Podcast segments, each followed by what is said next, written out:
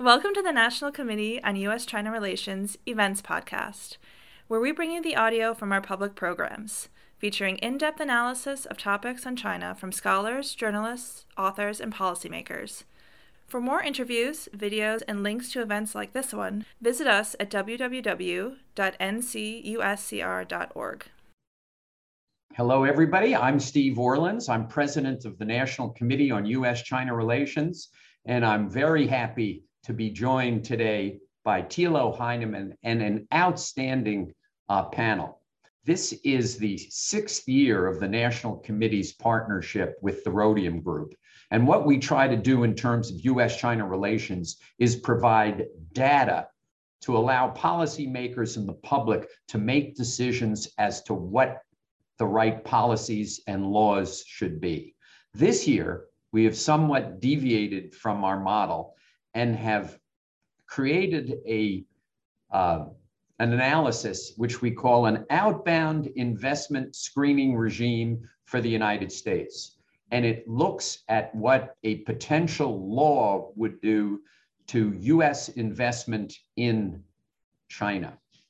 Um, Thilo will first talk for around 20 minutes, and then we'll be joined by a, the panelists who I will introduce when they come on screen. Thilo, as everybody knows, is a partner at the Rhodium Group.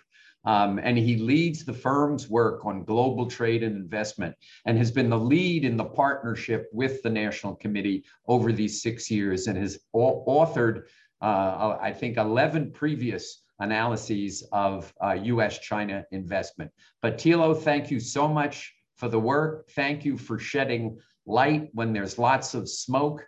Um, and thank you for all of the work that you do with the committee. Thank you, Steve, and uh, welcome everyone. Um, as Steve just mentioned, uh, the, the mission of uh, the US-China Investment uh, Project uh, is uh, to provide data and objective analysis on, on US-China investment dynamics to inform policymakers, businesses, and the broader public. Uh, and uh, each year we publish regular data updates. Uh, and then occasionally uh, we also uh, put together special reports on important issues uh, pertinent to US-China capital flows. Today, we want to discuss a new and potentially really important policy initiative that could have a significant impact on future US-China investment relations, namely a potential outbound investment review mechanisms here in the United States targeting China and other uh, so-called countries uh, of concern. Uh, this morning, we have released a short background report that provides uh, context on uh, the uh, legislation, which you can find on our website. And I will take the next 20 minutes or so to summarize the highlights of that report before we head into the panel discussion. Great, looks like I have a deck here. Uh, could we go to the next slide, please? Fantastic. Great. Um, so I'd like to start um, with uh, this historical perspective um, that illustrates just how much policy and policy changes have driven and have shaped US-China investment flows uh, over the past um, um, two decades. Uh, so this, this slide here shows uh, the past two decades of US-China direct investment as well as venture capital investment, uh, and um, a few of the most important policy markers in green here. So all the way to the left-hand side, of course, uh, it was uh, a combination of China's opening up uh, FDI reforms and liberal US economic policies, uh, WTO accession, that fueled the initial rise of US FDI uh, into China. About a decade later, you can see the the red bars um, popping up, uh, which uh, was really driven by uh, the liberalization of Chinese outbound FDI policies, uh, which has boosted Chinese outbound FDI into the US and globally. And then a few years later, uh, it was the reversal uh, of these Chinese outbound FDI or backpedaling on these liberal Chinese outbound FDI policies that have triggered a major drop again in this red bar since 2017. Um, what also contributed to that drop was the overhaul uh, of uh, US inbound FDI policies, namely the so-called FIRRMA legislation in 2018, which uh, um, reformed uh, the uh, inbound FDI review mechanism in the US. Uh, and as we head into 2022, there is now additional US policy at the horizon, namely a new mechanism to scrutinize American outbound investment to China. and we want to now dive a little bit deeper into what it has been driving these policies and what the potential impact could be. Next slide, please. Um, so I want to start with a little bit of background uh, on uh, the uh, on what's driving this new legislation. Uh, and um, sort of at the core, these, these new proposals that we're seeing out there are really based on two long standing concerns in Washington uh, that have received additional traction in the context of increasing uh, um, competition or great power competition, if you want. Next slide, please. Um, the first long-standing concern um, is that US investment uh, in China could facilitate the transfer or the build up of technology and know-how that could, in the long run, strengthen China's civil and military capabilities to the detriment of the United States. And again, these concerns date really back to the 1990s or even 1980s uh, when Congress was concerned about um, joint venture requirements, local content requirements. Um, but in the past decade, uh, they have multiplied because of a number of reasons. Number one, China's technology development, of course, getting China closer to uh, the cutting edge in many uh, new and emerging technologies that have potential um, dual use applications.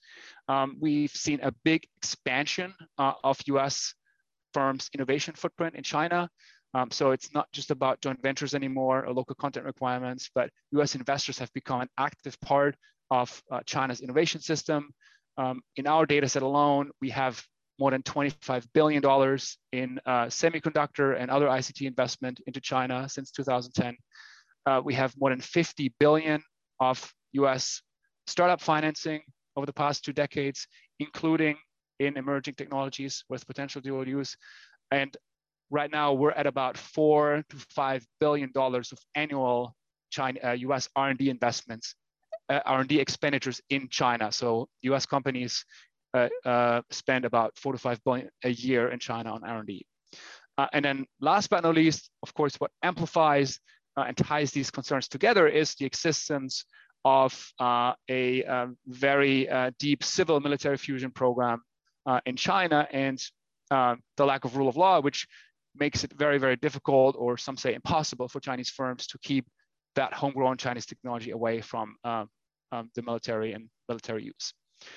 Um, next slide, please. Um, a second um, long um, standing concern uh, that is getting more and more traction in recent years is the outsourcing of critical production capacity to China. Uh, initially, these offshoring concerns have mostly focused on, uh, on the labor and social impacts, but they're now really centered around supply chain security. So the ability of the United States to ensure access to uh, critical goods and services in the face of um, certain disruptions arising from conflict, um, natural disasters, uh, economic coercion, and the likes. Uh, and I'd say two things have really amplified those concerns over the last um, decade or even five years, if you want to narrow it down.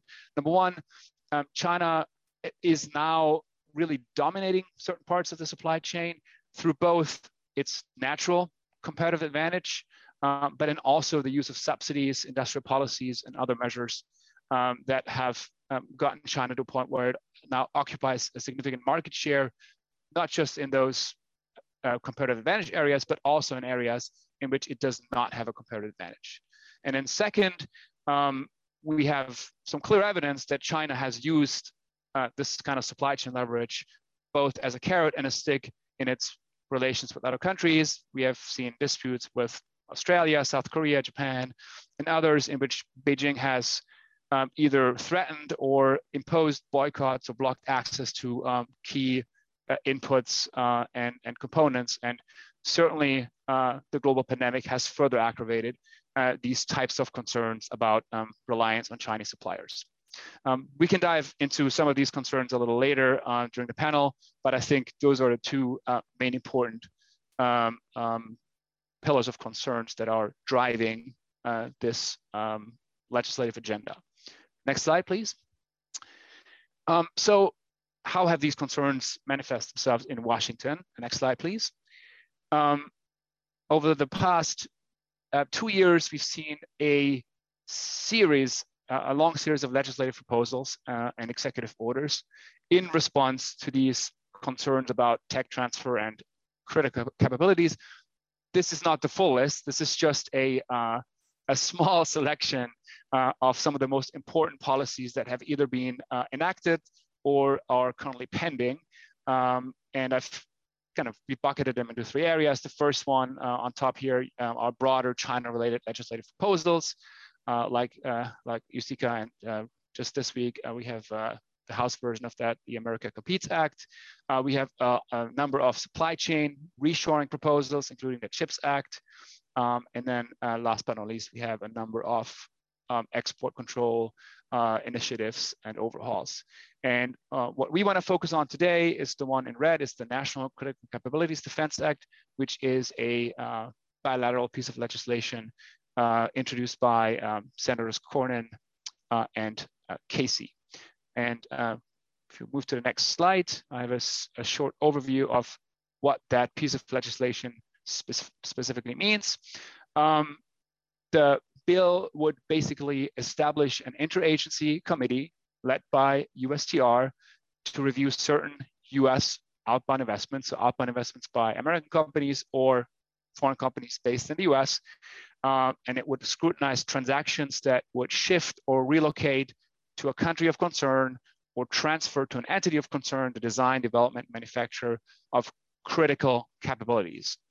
Um, one important feature is that there is a mandatory notification provision for uh, covered industries and transactions. So a very important element of the bill is to create some additional transparency around uh, these uh, critical capabilities, supply chain dependencies, uh, and, and, and some, some better data for US government agencies to um, um, track um, offshoring uh, dynamics.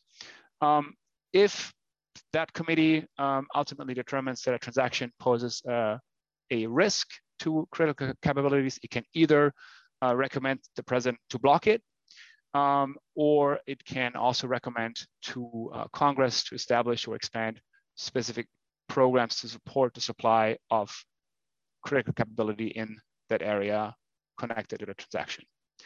Uh, next slide, please. Um, in addition to uh, this broader process, the bill, the current version of the uh, NCCDA bill also specifies a list of critical capabilities, which you can see on the left-hand side here, uh, and uh, a list of additional industries uh, for review. Um, most of those, as you can see, are relatively narrow and not surprising. So of course you have defense on there uh, and you have um, certain um, disaster relief uh, um, dimensions, but it also includes fairly broad categories like transportation uh, and critical infrastructure, which um, are, as we can see in a minute, um, um, not quite narrowly defined. Um, so we understand that the bill is still work in progress, but as I mentioned earlier, uh, we uh, just had uh, a House version of uh, the America Competes Act uh, come out uh, this week, and the latest version of this um, Cornyn um, Casey bill um, is in that legislative proposal, which is now in the House, and um, um, lawmakers will work through it over the next weeks and months. And um, we certainly uh, can take a closer look during the panel on how this may play out over the next uh, uh, few weeks. Uh, next slide, please. Um, last thing we try to do in our report is uh, to provide uh, some initial perspectives on the implications of such a bill.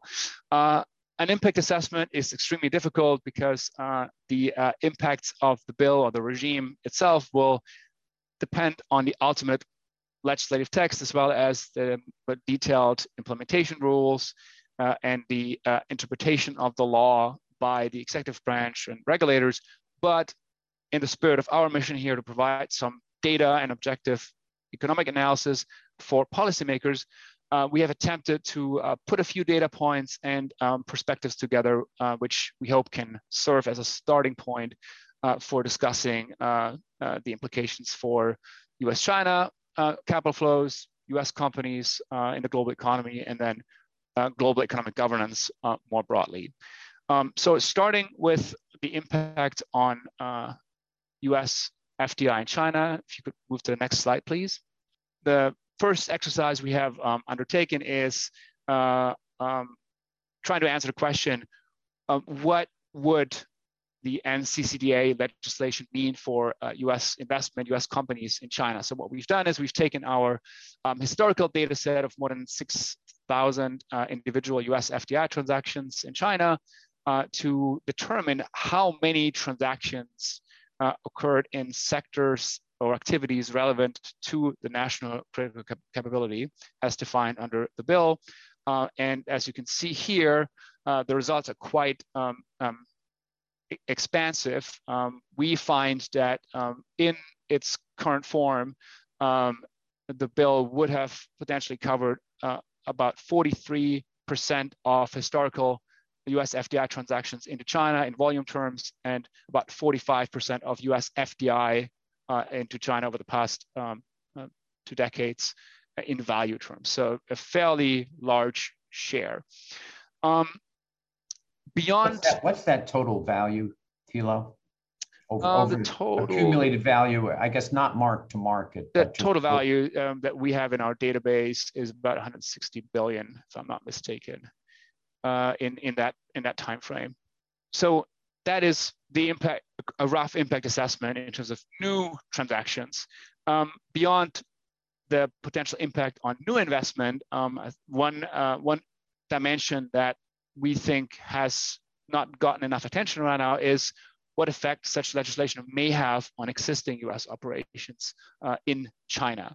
Um, although the, the screening mechanism itself is not going to be applied retroactively, uh, greater scrutiny could put additional pressure on existing US operations in China and ultimately even force certain firms to reduce or divest uh, their operations. Um, that could occur through um, follow-on follow investment, retrofitting or upgrading uh, not being approved. Uh, it could uh, trickle through uh, uh, lower competitiveness of US companies uh, in the Chinese market uh, due to higher transaction costs, regulatory costs, compliance costs. And then certainly one dimension we can't foresee yet is possible retaliation uh, uh, from Beijing uh, against American companies in response to um, a, a new regime like that. Um, now, some on the Hill may say, yes, that's great. That's exactly what we want to achieve with this. But um, it, it is really important uh, to not forget that these U.S. operations in China uh, currently generate um, you know, five to 600 billion in annual profits for American companies, which ultimately all contribute to R&D budgets and other functions that are very, very important for US prosperity and then ultimately uh, US national security. So really important to broaden the horizon there a little bit and think about those um, second order impacts. Next slide, please. Um, a, a, second argument um, one needs to uh, consider is how an outbound investment screening regime may impact US companies or the US economy um, as a whole.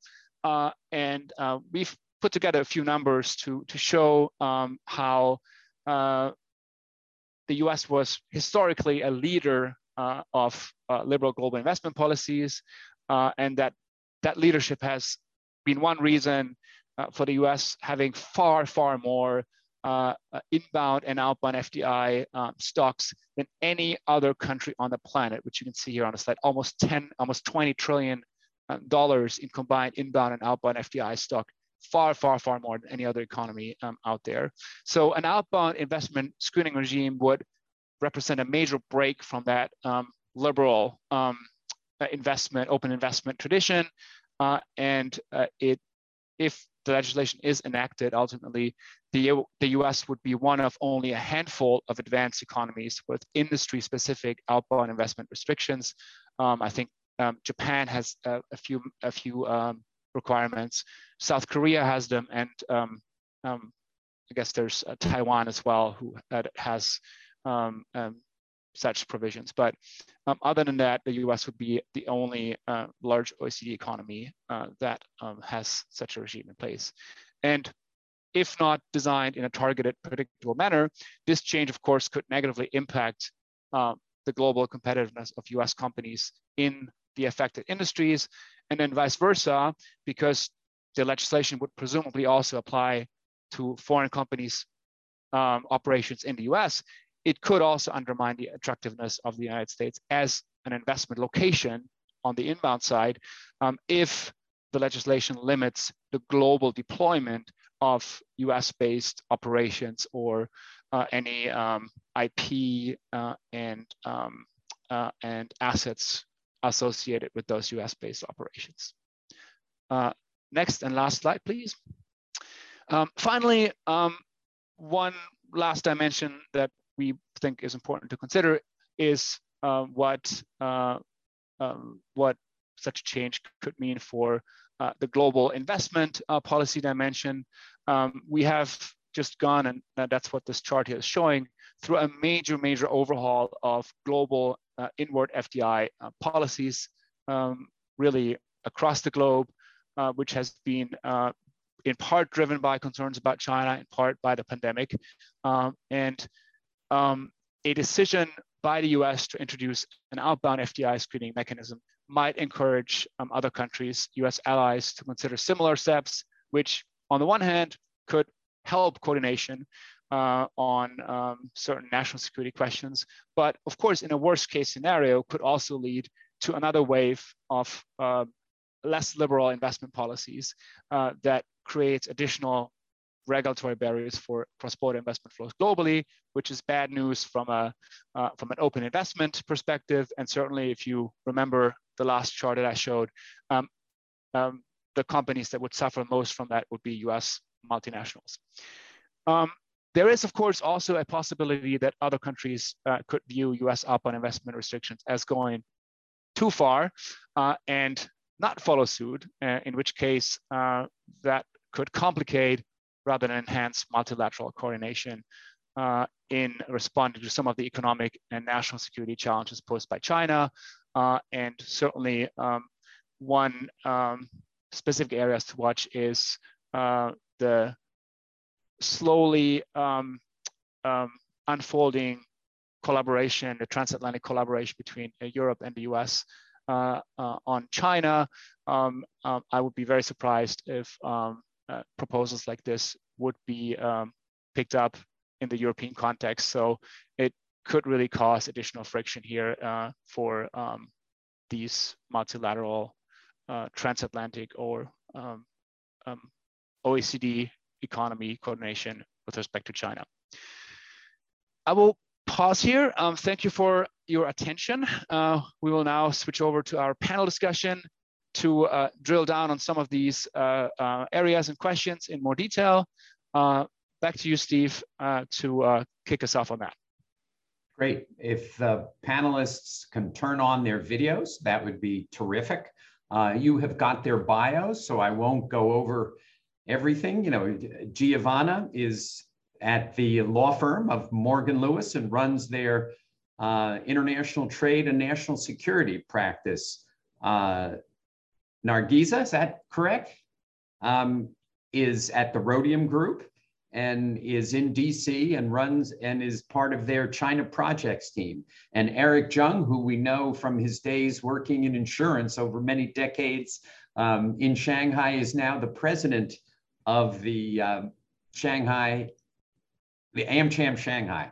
Um, so wonderful to have all three of you. Uh, let me start with Giovanna. Um, is this a solution looking for a problem? What is really the problem? Uh, do we have a lot of examples of US investment in China um, jeopardizing national security of the United States? Well, so thank you very much. It is a pleasure to be here. And that's a very insightful question, Steve, because I think it depends upon the perspective that you bring to the table. So, who is looking to define that problem?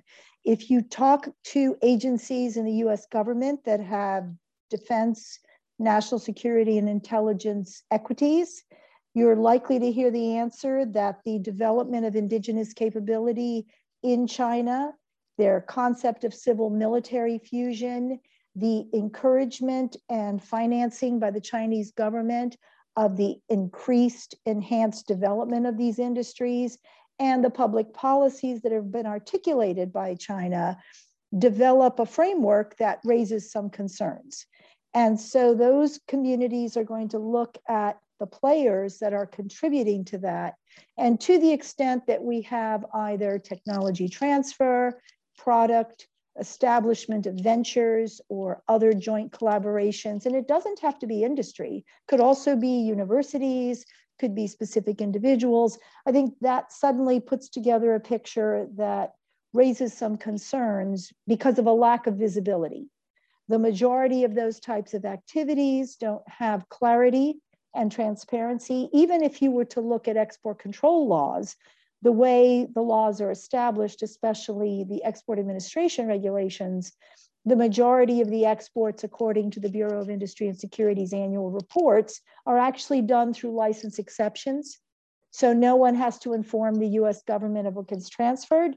It's simply the invocation of an exception. So I think there could be some concerns as you look at certain stakeholders' perspectives the, the national security folks in the US government are paid to think about those problems. If you if you try and weigh the national security concerns versus what your clients would then right. the additional bureaucratic impediments that they would have in making investments in China, where do you come out? Worth it?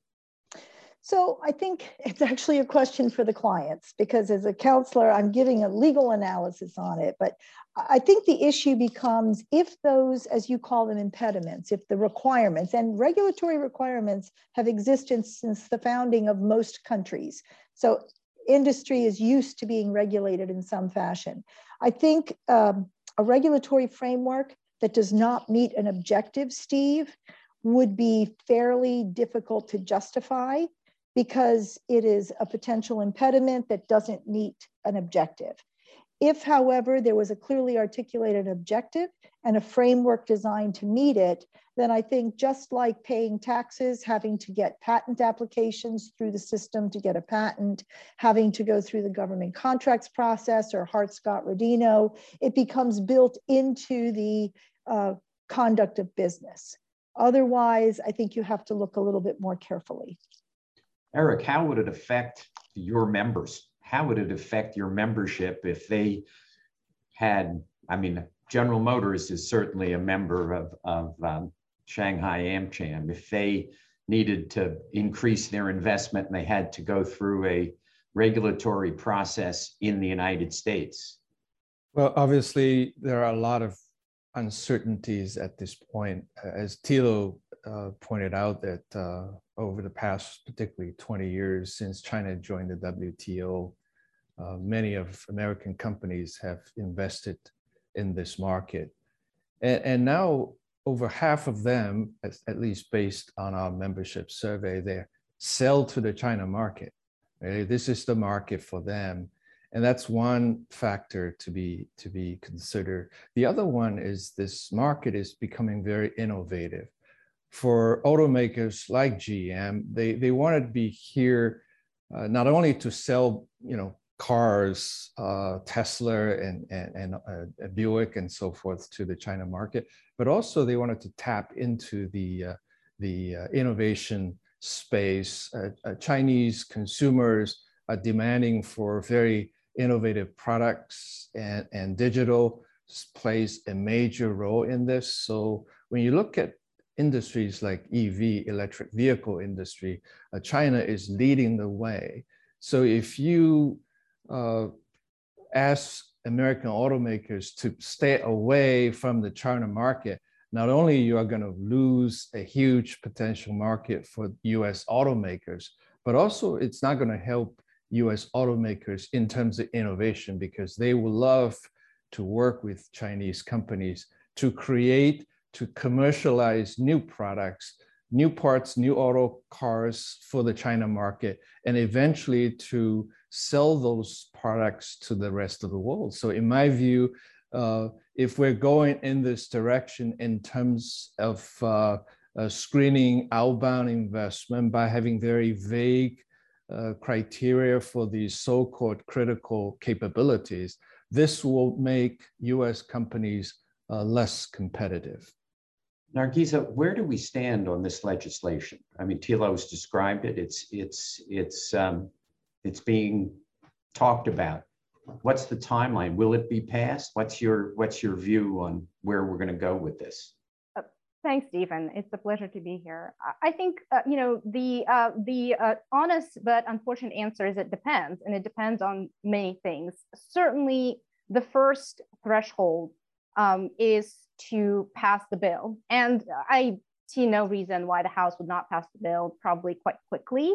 Um, and when and if it does, uh, both chambers will have to negotiate to resolve the differences. There are some pretty obvious differences between the Senate version of the bill and the version that the House has passed, not least of which is, of course, the inclusion of this, um, of this particular piece of legislation within uh, America Competes Act.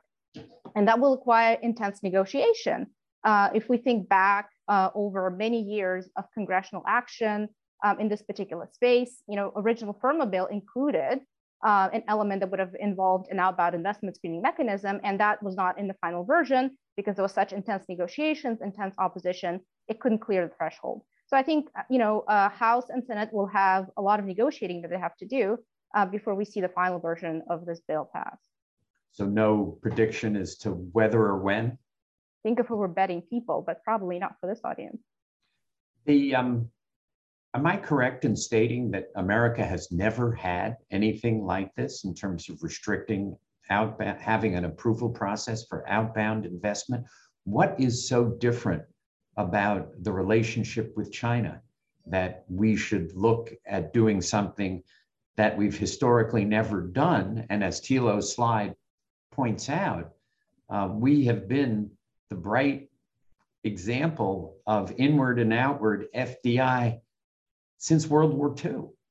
Why mess with something that's worked pretty well? What's what's so different here? Any of you?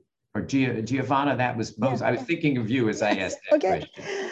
So, um, so let me start with your last comment about it's worked so well. I think there's a number of different views on whether things have worked well. I think there are some things that people believe have worked well. And then I think part of the reason we're here having this discussion is because there's been some indication that things have not worked well. I think in response to your question, Steve, there haven't been, in my understanding, any formal outbound type reviews, but there have been informal views. US government policies um, and regulatory constructs that have disincentivized, for example, certain types of foreign investments. Companies are making decisions on the basis of those types of disincentives. And to a certain extent, that does constitute a form of impediment, if you will, to outbound investment. I think we're at a point now, though, and it's very interesting when you looked at the draft legislation, both the Senate side and the Competes Act, as Nargiza was saying, it doesn't actually say China, it says foreign adversaries. And foreign adversaries, that wonderful term, not really concretely defined, uh, is open to interpretation and it is more than one country. I think we hear a lot more about China because of the great power competition and the way in which the relationship has developed. But it's a broader bill in this sense, and I think it's identifying and highlighting a broader set of issues. And where if I could, been, where have been the failures? In other words, we, we, we're talking about the failures. So we, we're needing to fix a system and right. put in place more regulatory burdens on US companies. Talk somewhat about the failures where we yeah. have effectively enabled the China military industrial complex to, to compete more with us as a result of US investment technology, we have rules on tech, as you doubtlessly in your practice experience, yes, we have rules on technology transfer. Right. But the devil is in the details, Steve. So I think the biggest problem has been the shift to lack of visibility. And, and let me just talk two seconds because I think Nargiza has some has some comments. Uh, our U.S. export control regimes are set up to not be prohibitions. I leave the sanctions regimes to the side. So our Export uh, Administration Act uh, regulations administered by Commerce and our Department of State International Traffic and Arms regulations, as well as our nuclear regs, are all designed to set up visibility and permissions. But what has happened over the years is the visibility has shrunk because the permissions have become self-effectuating or self-effective. So if I no longer have to advise a government agency to obtain permission to transfer, there is no manner in which the US government is able to discover, absent moving a product, which is not technology because a product has to cross a border and our customs service will track it. But technology is evanescent, goes by email, is out of the cloud, and there is no mechanism to have visibility into what is transferred. And I think that loss of visibility and accountability has contributed to transfers occurring that have now shifted the balance between China and the United States. And uh, just to add to that point, I think uh, two important uh, developments to keep in mind to set the broader context. First, the complexity of technology has changed dramatically. So when a lot of the rulemaking was originally established, uh, a piece of technology was more or less whole on itself, as Giovanna has mentioned. Now it's sort of evanescent. You can just put it in an email. So the complexity of it means that it becomes increasingly more difficult to separate what is civilian from what is military. And of course, so many technologies nowadays are inherently dual use. And that's not a problem that's unique to technologies that are being developed in China or in the United States or anywhere else. So that's one. The second one is the complexity of the supply chains. It used to be that you knew where your widgets and gadgets came from, but now the global distribution, assembly, packaging, testing, it means that every node in your supply chain is potentially vulnerable to exploitation it means that it could be uh, just a product defect, so a quality issue. But either way, for the United States government to be able to scrutinize critical supply chains, and if we go back to this piece of legislation, right, the supply chain security is at, at the core of it. If you go back to that and sort of start thinking about how can the government ensure um, that the supply chain is protected, it needs to have visibility into what that supply chain is. Uh, an important part of the effort um, that we've seen undertaken in Congress and certainly within the two administrations, most recently the bipartisan effort. Uh, it's try to understand uh, what is going on, just educate itself to gain access to the information that it currently lacks. And Steve, maybe just one one last uh, more historical uh, uh, comment, uh, since you said the U.S. hasn't had that in place. Um, probably fair to say since um, shortly after World War II. Uh, but historically speaking, um, you know, we, we have to just also recognize China is a very unique case, right? And there are unique concerns associated with China in terms of its particular economic system, in terms of its size and its uh, situation as a non-allied economy, right? We never had a case like that before in the past 50 years. Japan was a very different case. Um, and um, so um, in the broader context, um, I, I, would also tie it back to uh, the evolution of China, Chinese practices, uh, and some concerns about the differences in, in the US versus uh, the Chinese system.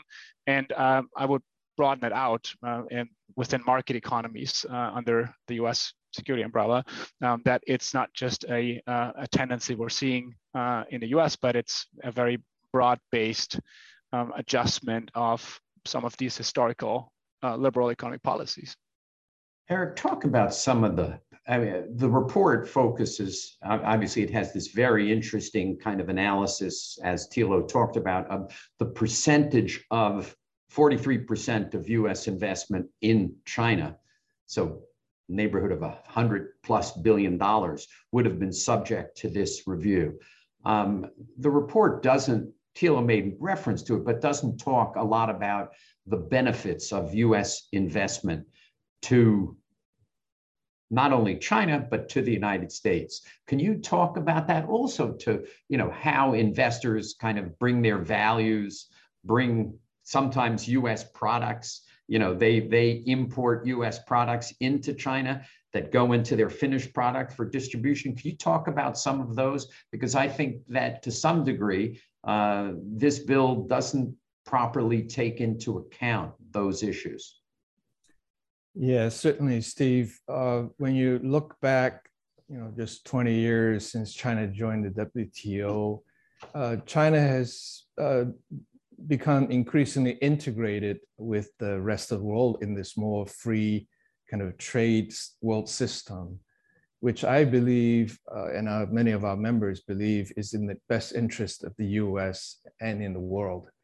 Uh, to have China as part of a responsible member of the global community, uh, that's good for, for the world and certainly for the US. And, and when you look at China today, and we're actually going to celebrate, well, commemorate the 50th anniversary of the Shanghai Communique, which was signed 50 years ago uh, by President Nixon and, Premier Zhou Enlai. And China has come a long way since then, and certainly since the uh, China joined the WTO. And when you look outside of my windows here, you see so many American brands there. I could see Citi here, uh, certainly GM, Tesla, Disney is a major player in this market. You see the integration, the benefit of integration between China and the rest of the world, certainly including the US. And I think uh, in that sense, it, it's a very positive development. And obviously, we have two buckets of, of, of uh, questions about the US and China bilateral relations, which, which one is competition and the other is cooperation. And I hope, and our members certainly hope that uh, we can continue uh, to work with China and find common ground, uh, particularly uh, in our case in commercial space, find ways to engage China, to work with them.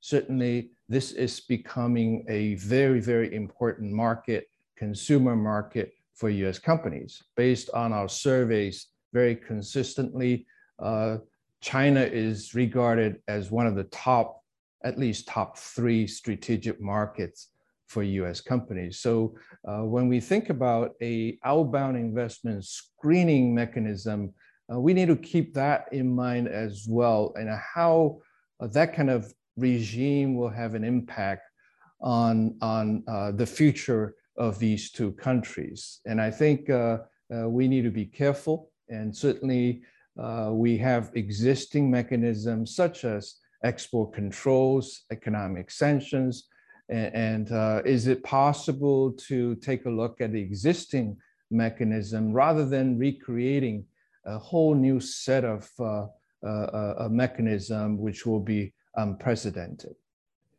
Nargiza, will the bill contain a provision which subjects its enforcement to, uh, or the creation of this mechanism to a some multilateral agreement.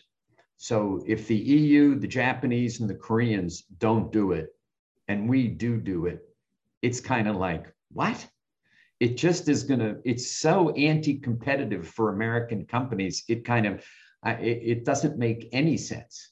Um, is, is there talk about kind of amending it to including some kind of contingent creation on whether we can get our allies and friends to work with us? Uh, so the current language of the bill does contain a provision that directs the USTR as the chairperson of this committee it would seek to establish to coordinate uh, multilaterally with allies and partners to address precisely sort of the concern you're raising, which is that the lack of coordination could disadvantage one party over the other, or just create a lot of incoherence, which unfortunately is a natural consequence sometimes in, in these types of rulemakings. Um, it is not a contingent or a triggered situation, right? So it does not actually make uh, US action in this event contingent on coordination with allies and partners. It just encourages that. Giovanna, our, our export controls, do we coordinate with our allies you know, in the old days when I started in this business, we had COCOM. You know, we we yes. you know on the the exports yeah. to the so the Soviet yeah, Union, we right. coordinated with the the Europeans and the Brits and the Japanese that if we weren't going to, if we couldn't export something, then nobody could export. Right, right. So we do have multilateral coordination. Certainly on the Commerce Department side, under the Export Administration regulations, that is premised, if you uh, listen to the management and leadership of, B, of the Bureau of Industry and Security. It is a multilateral based regime. It does have the capability, though, for certain circumstances, for some unilateral controls. And the Export Administration regulations do have certain types of technology, product, software, equipment, and materials that are subject to controls unilaterally. But the majority of it is based on Wassenaar, which was the replacement of COCOM and also the Nuclear Suppliers Group, the Australia Group, Missile Technology Control Regime. And on the State Department and the nuclear side as well, we do have similar systems, although under the International Traffic in Arms regulations, because it is defense and intelligence and military and uh, focused in those areas, there is a broader capacity to exercise unilateral control because of sovereign uh, concerns and issues. Same thing on the nuclear side, although there on the nuclear side, you have one, two, three agreements.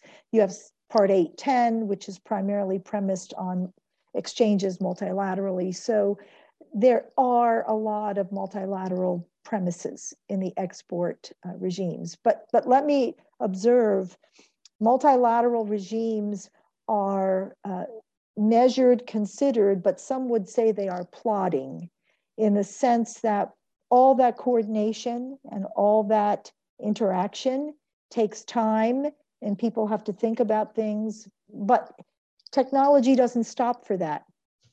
And whether you're looking at moore's law or something else it continues to progress. And by the time the multilateral regimes make a decision the controls might be outdated. And that has always been a risk with that type of approach how do you think about the Chinese reaction? When I thought about, I will ask that question, but when I thought about it, I said, well, the Chinese do this anyhow.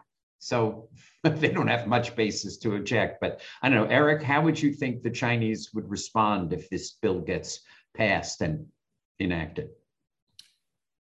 Well, I think, um, you know, based on our experience in the past, um, you know, China could go to a third country for for uh, collaboration.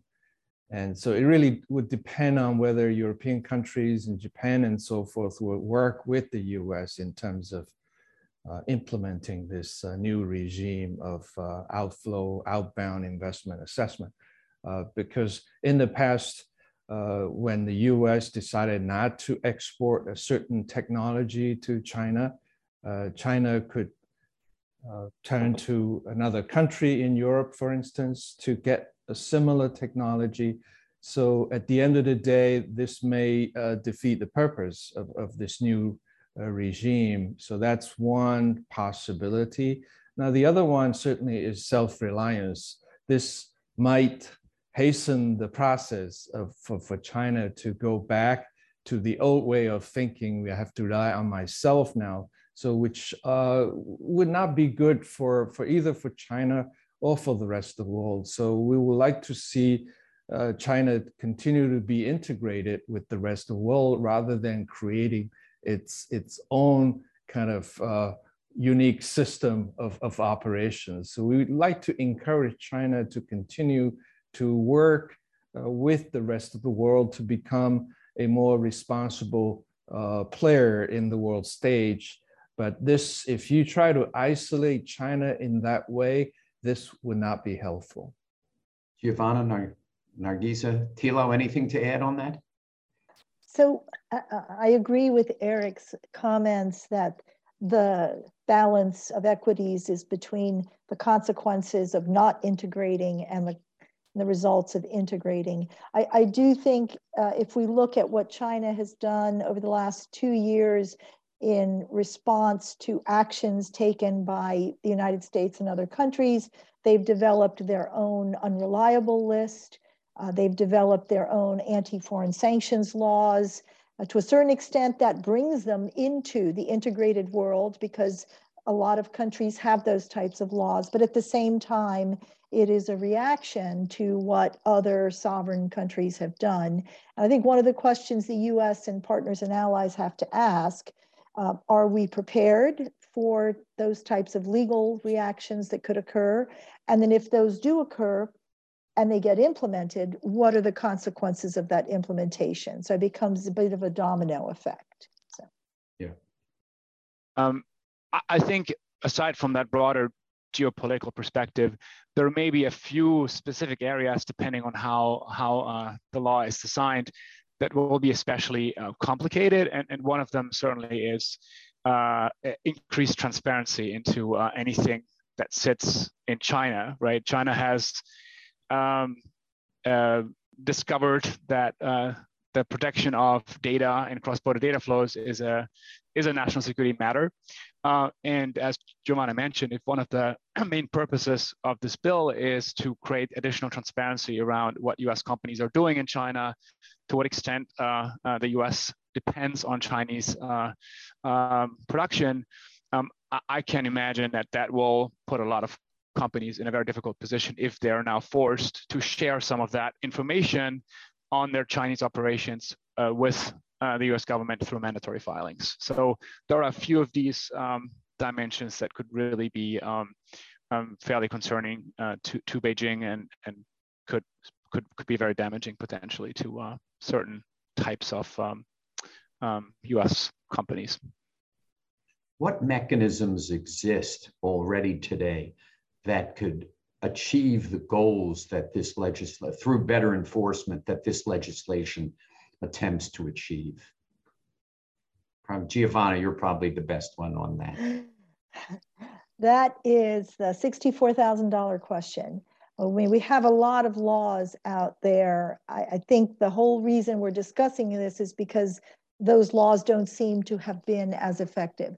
So I don't believe export controls can replace this uh, view because one, export controls really deal more in a transaction by transaction basis. I want to sell this product to this party in this country for this purpose, which is different than asking the question of what if I sell the capacity to make that product? What if I change the ownership of the producer?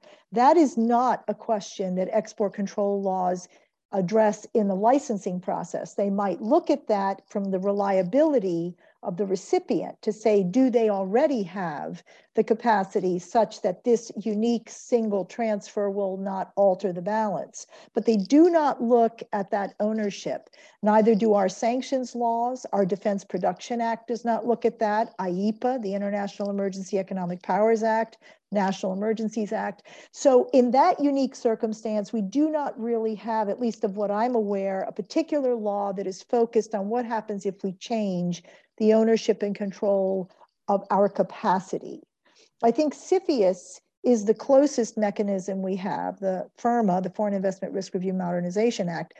But FIRRMA, like the export laws, and CFIUS, like the export laws, is a balance because no government organization can look at the 20 to 40,000 investments that cross-border investments that occur yearly.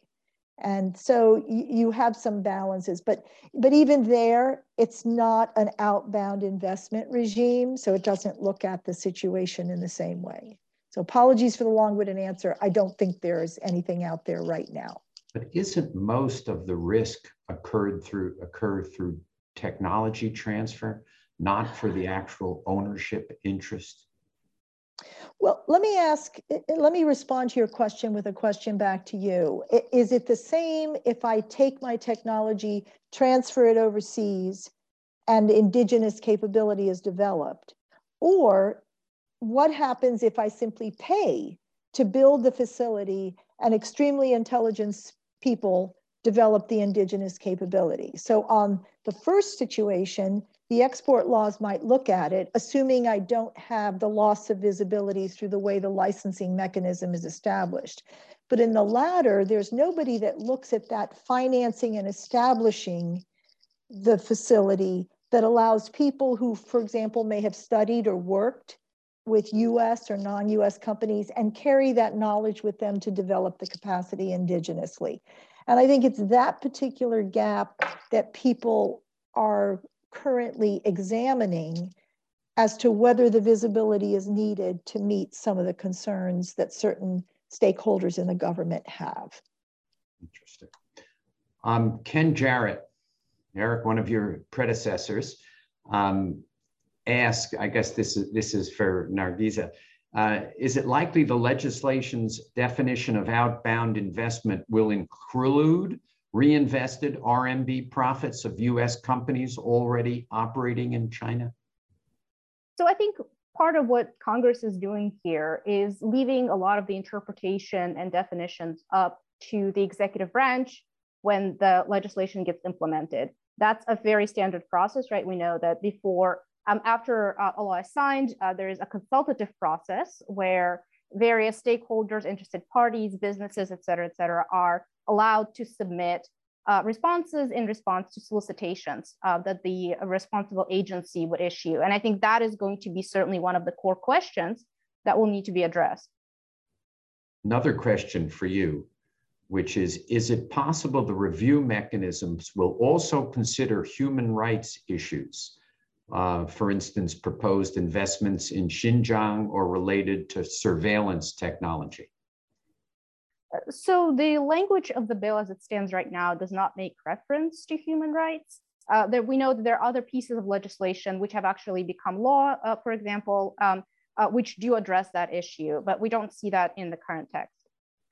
But there are, sorry to interject here really quickly, I think there is a provision in there right now that allows certain members of Congress to initiate reviews, right? right. Which could be a potential backdoor to introduce some of these questions into the process. Again, uh, depending on final text and implementation, but it, it could potentially happen through that way.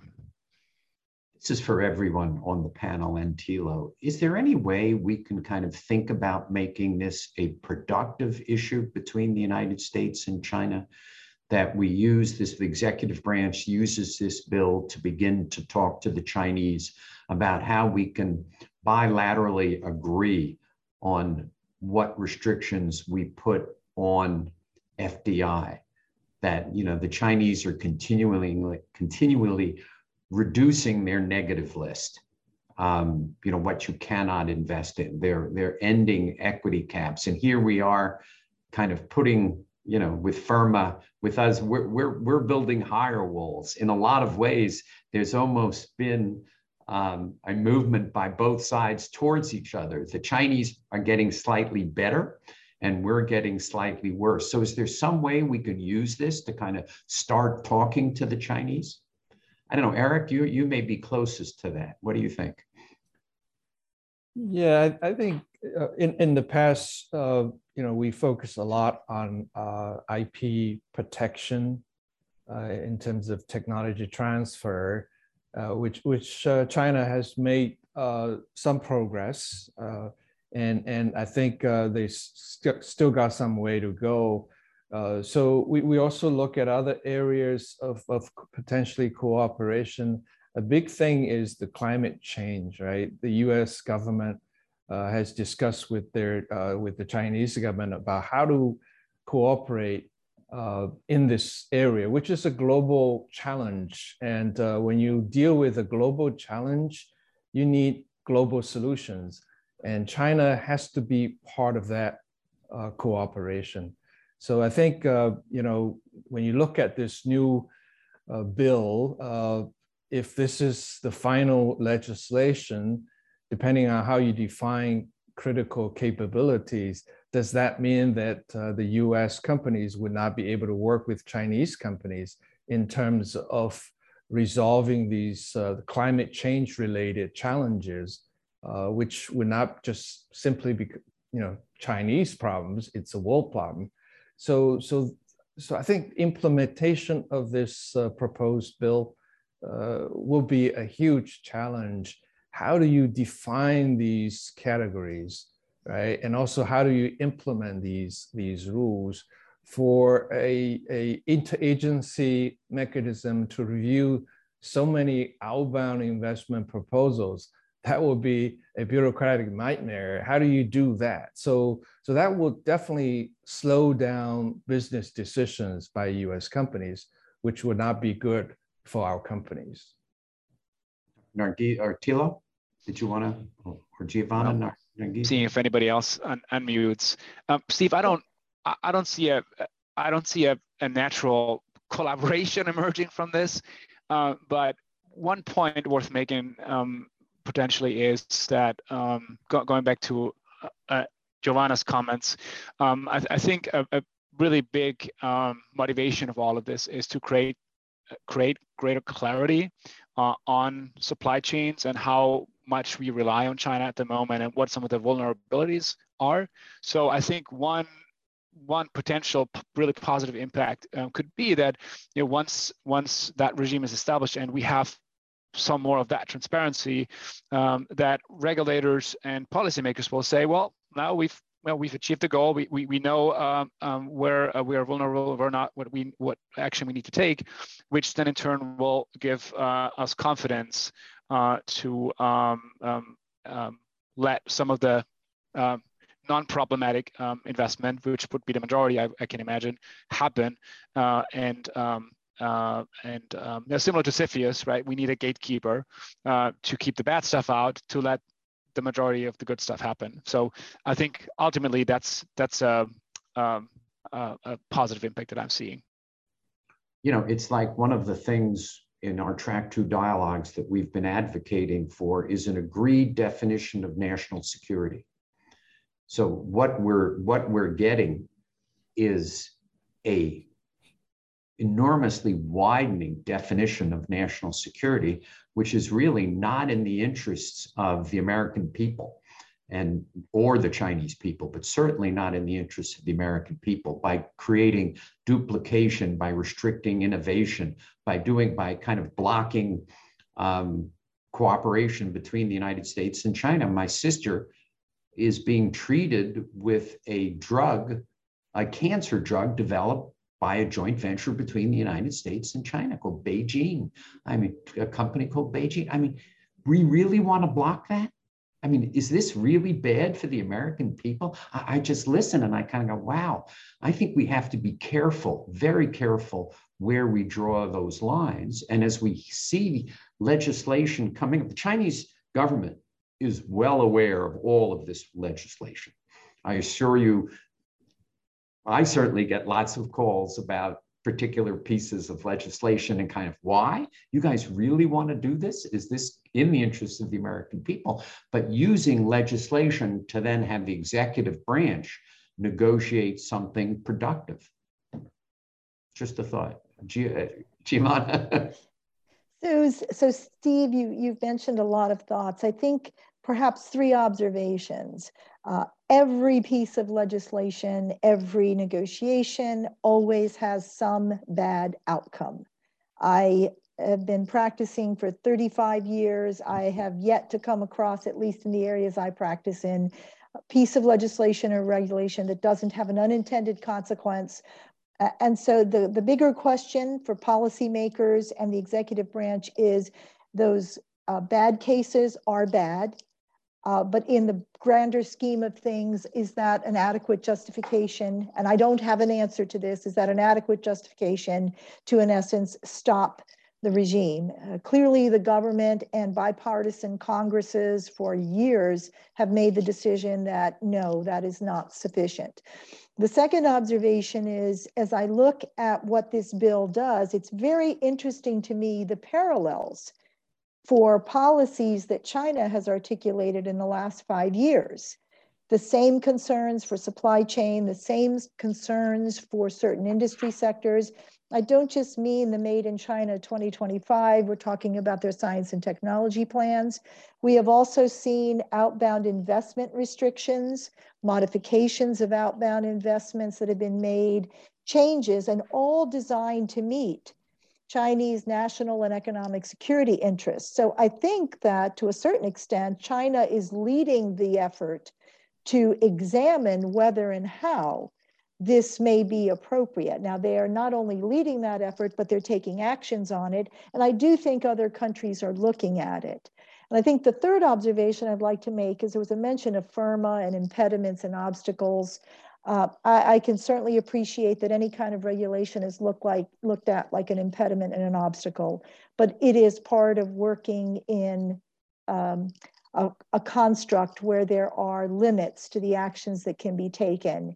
And FIRRMA, to use an example, had an express requirement for the president to negotiate multilaterally. And since FIRRMA went into effect, over 30 countries have either examined and enhanced their regimes or created new regimes, and there's another 20 looking at them. So the enhanced information sharing and transparency that the US conducted, not just because of FIRRMA, but because of broader geopolitical issues, has actually developed a framework for people to consider what should be done, and other governments have stepped in.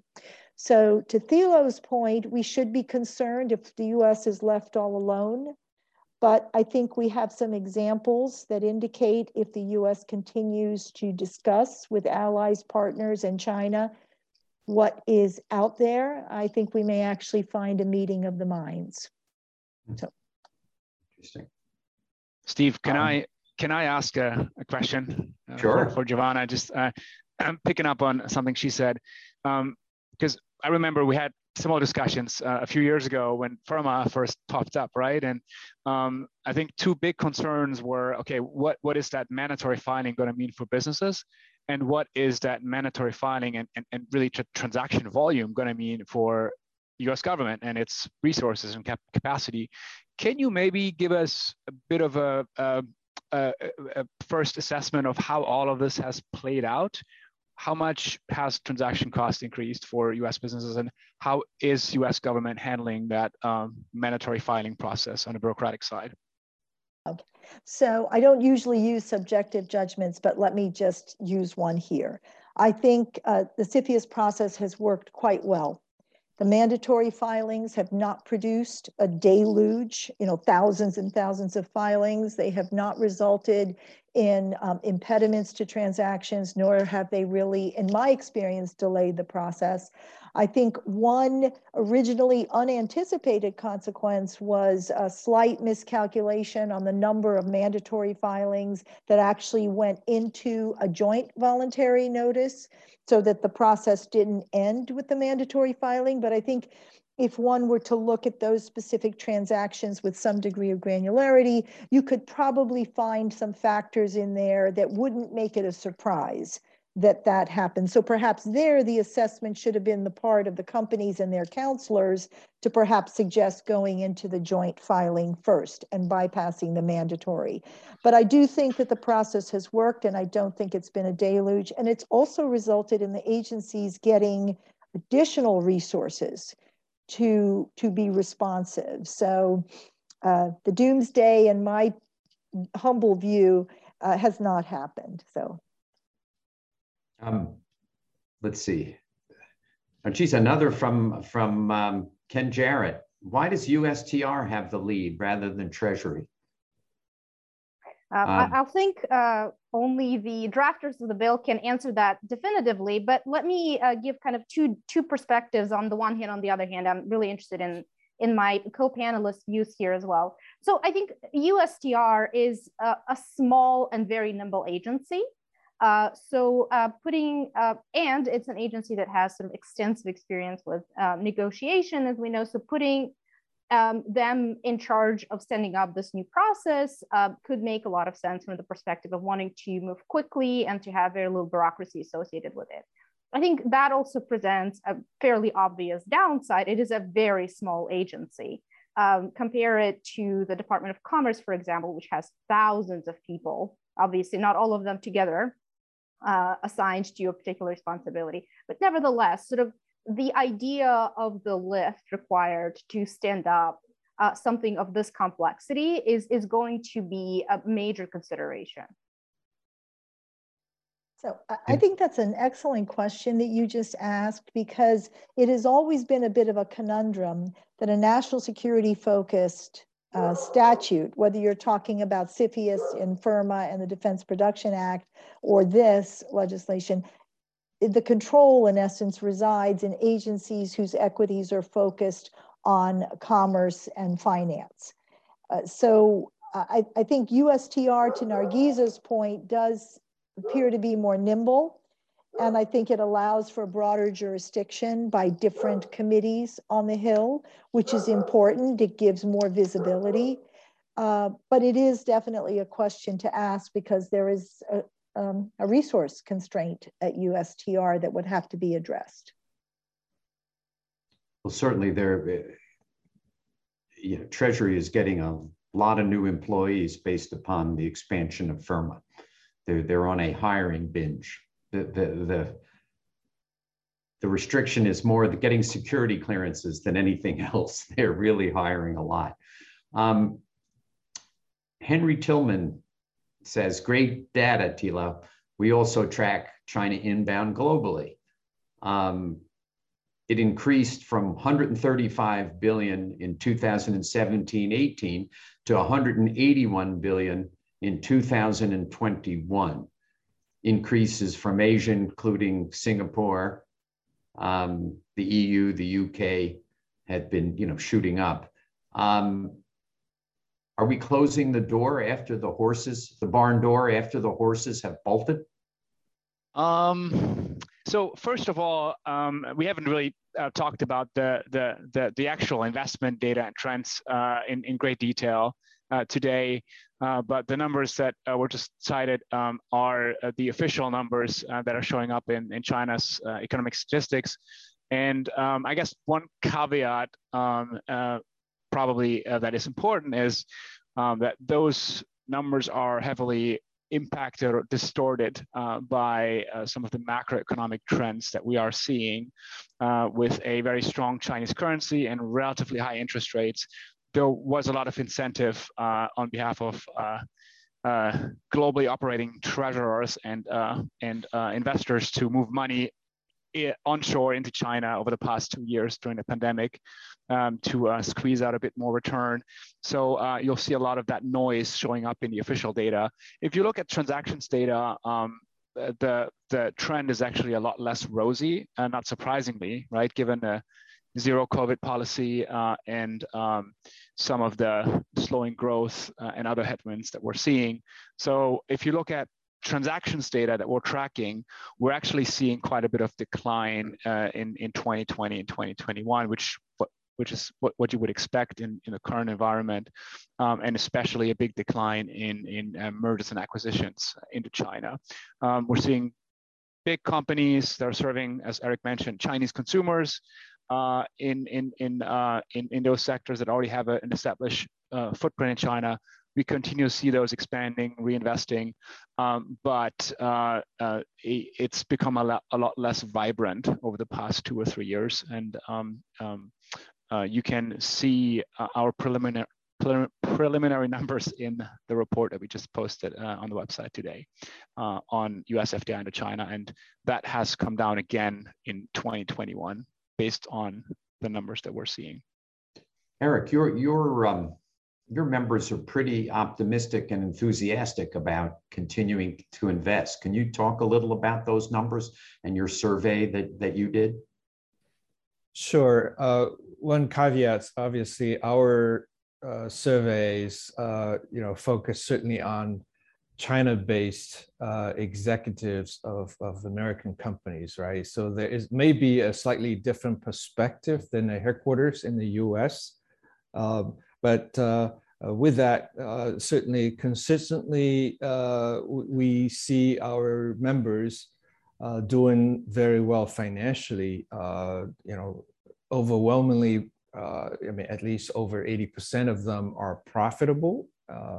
and then 78%, based on our latest survey done late last year, 78% of our members had a positive or slightly positive outlook of the next five years. So that was uh, my interpretation was, you know, it compared with the previous survey, it was, uh, you know, certainly two different administrations. The current administration, uh, that was last year. So the numbers were more, more positive. And, and when you look at uh, the how they serve, you know, serve this market, I alluded to this number earlier. You know, over half of our members, you know, 53% of our members actually produce and sell to this market. So China, for them, is a very important uh, end user market, consumer market in particular.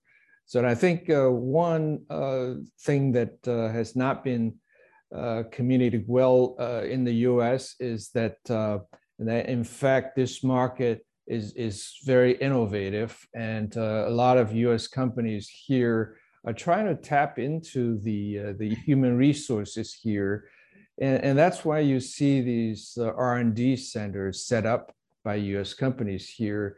They co-produce these products with their uh, companies here, right? So US may have a technology, and but how to commercialize that technology? And China is a great place to do that because the market is moving very, very fast, particularly based on a digital kind of platform. So I think uh, we need to emphasize that fact that uh, US uh, companies here are here really not only to transfer technology, but more importantly, they uh, commercialize products here and then they have more mature market uh, products and they will sell into the China market, but also to the rest of the world. And that, uh, that factor, I think, at least perception wise, is not well known in the US.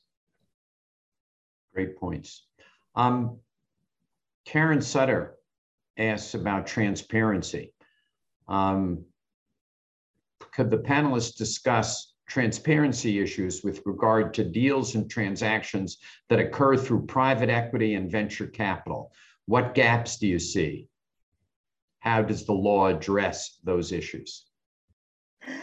So, um, that's an excellent question. And there is no one law that brings visibility into that because there's currently no requirements similar to what we find for public companies that report through the SEC on certain legal risks and material transactions. Private equity and venture capital world doesn't uh, doesn't have similar requirements. So at this point, visibility generally comes when these groups publish press releases or the companies themselves that have been invested in or bought uh, make public announcements, or sometimes when they engage with customers or they engage with the US government in a commercial relationship, the investments come to light. But uh, right now, there is no specific mechanism for visibility into that area. Nargiza? Uh, so I, I agree with that. Um, I think um, it is certainly possible, and we have um, in-house uh, experience collecting the, these data on venture capital transactions. But when it comes to private equity, uh, that I think has the least visibility. It's been uh, it's difficult to see transactions and interactions. So that's the one uh, where we see the least um, of visibility. Since private equity is just capital, what's the need to to have a lot of transparency, I guess would be my question. What's the need to have filings? It's it's capital. It's just money. Yes, that's a very interesting way to look at it because private equity establishes a fund and there are funds of funds that contributed and funds and funds and funds of funds and they establish all these constructs and what is lost in the noise sometimes is as the money transfers and people get rights for the investments. It doesn't have to be a board seat or an observer seat. You might get a seat on the intellectual property committee of the target that's being invested in. You have other transfers engage and engagements that occur that come as the price of that investment. And so the visibility that's needed is into that aspect of it. Uh, and, um, and I think that there it's very challenging to really find out what the impact of the or influence of the investment is. So I'm not talking sure. about private equity going into China. So yes. we're worried that we're going to get a seat on the intellectual property committee.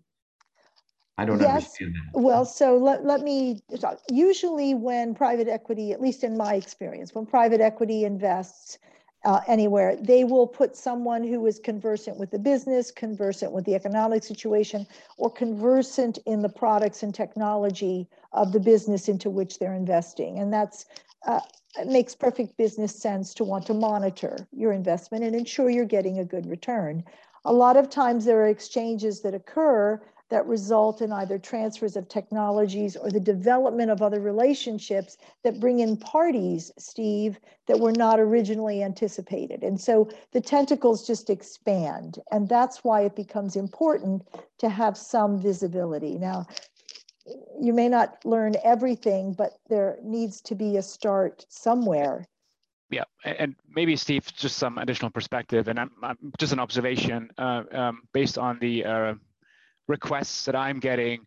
Um, there is a lot of um, um discussion within uh, USG, um, uh, especially with regard to venture capital, and to what extent um, some of these uh, situations may actually constitute a transfer of critical US capability, right? You have a venture capitalist, a, a seasoned tech entrepreneur that has semiconductor, whatever, quantum computing experience, goes to China um, with US capital, brings a bunch of engineers with him or her, sets up a, a, a fund and, and, a company over there, fi finances a bunch of startups.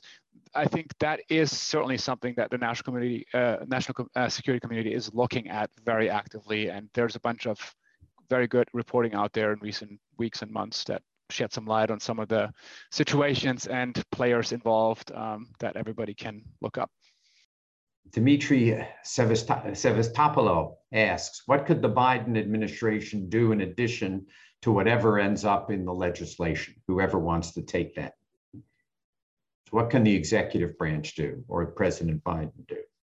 Well, there is there is the executive authority to invoke IEEPA, the International Emergency Economic Powers Act, which does allow the president to take actions in the financial world, not just on the export import world. So the president has some executive authority to put in an, um, a temporary ban or prohibition on certain activity on the basis of national security. We saw some of this with uh, the original order in the Trump administration, uh, Executive Order 13959, which established limits on the investments that could be made in securities of Chinese mil communist military companies that were on exchanges in the US. So there is some executive authority that exists. Now, it would have to be predicated on a statutory basis, and the most flexible regime happens to be IEEPA, but there are limits to that uh, as the administrations have discovered because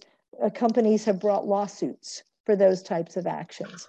But there is some flexibility for them to try something with executive orders.